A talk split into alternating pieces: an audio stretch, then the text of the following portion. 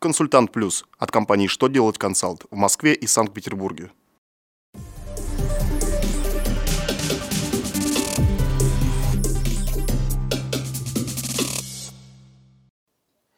Добрый день! Для вас работает служба информации телеканала «Что делать ТВ».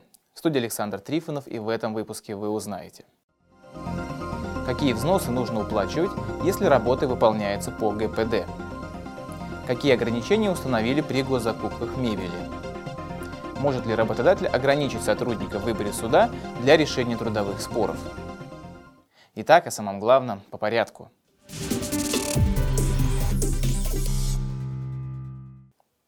Если гражданско-правовой договор заключается в электронной форме и стороны не планируют подписывать его бумажную версию, взнос на обязательное медицинское и пенсионное страхование уплачивать все равно нужно.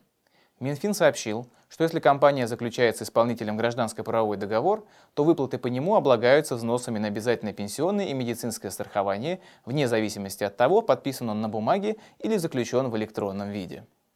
Также ведомство напомнило, что взносами по временной нетрудоспособности и в связи с материнством эти выплаты не облагаются, так как с выплат по гражданско-правовым договорам такие взносы не уплачиваются вообще.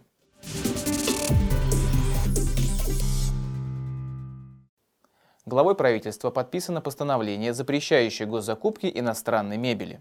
По словам Дмитрия Медведева, такие меры должны загрузить российскую мебельную промышленность и повысить ее конкурентоспособность для государственных нужд запретили закупать спальную, столовую, кухонную, офисную и некоторую другую мебель. Запрет не коснулся продукции, производимой в странах Евразийского экономического союза.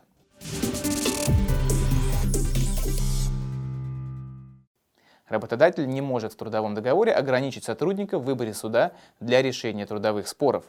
По мнению Верховного суда Российской Федерации, такое ограничение нарушает права сотрудников – Иск к работодателю они могут подать по месту жительства или же по месту исполнения трудовых обязанностей.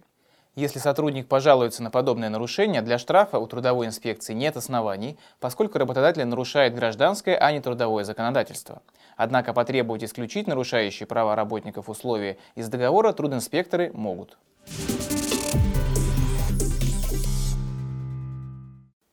На этом у меня вся информация. Я благодарю вас за внимание и до новых встреч.